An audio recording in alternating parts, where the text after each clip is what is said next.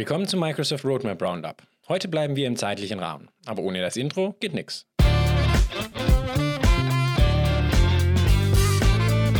Wir starten diesen Wochenrückblick am 29. September mit dem SharePoint Organigramm Webpart.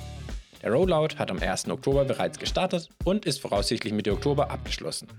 Dieser neue Webpart ist eine super Möglichkeit, deine Teamseite auf Vordermann zu bringen und deine Kollegen und Kolleginnen zu zeigen, wer alles in deinem Team ist. Ebenfalls am 29. Forms Specific User Sharing for Response Collection. Falls dein Englisch nicht ganz so gut ist, dies bedeutet, dass wir bald eine neue Möglichkeit erhalten, unsere Umfragen mit bestimmten Personen oder auch Sicherheitsgruppen zu teilen.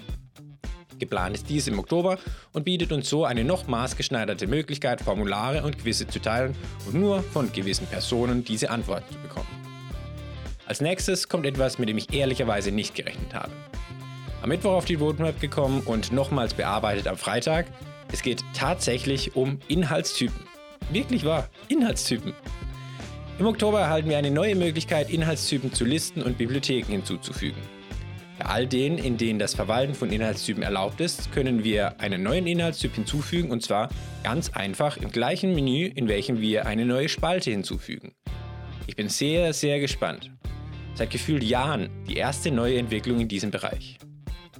Der Freitag hatte noch mehr zu bieten. So ist es für Mac-User bald möglich, Systemaudio in Teams-Meetings zu teilen. Geplant im Oktober und da wir gerade bei Teams sind, Seit Freitag ist der Focus Mode in Teams ausgerollt und sollte allen zur Verfügung stehen. Dieser blendet in Meetings den Videofeed der anderen Teilnehmer aus, sodass du dich nur noch auf das konzentrieren kannst, was gerade präsentiert wird. Denk daran, diese Einstellung gilt aber nur für dich. Somit, wie versprochen, heute wieder etwas kürzer, so wie eigentlich auch das Ziel. Vielen Dank fürs Reinhören und ich hoffe, dass du auch nächste Woche wieder dabei bist.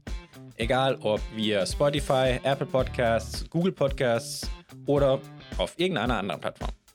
Ich wünsche dir einen tollen Sonntag, eine erfolgreiche Woche und bleib gesund.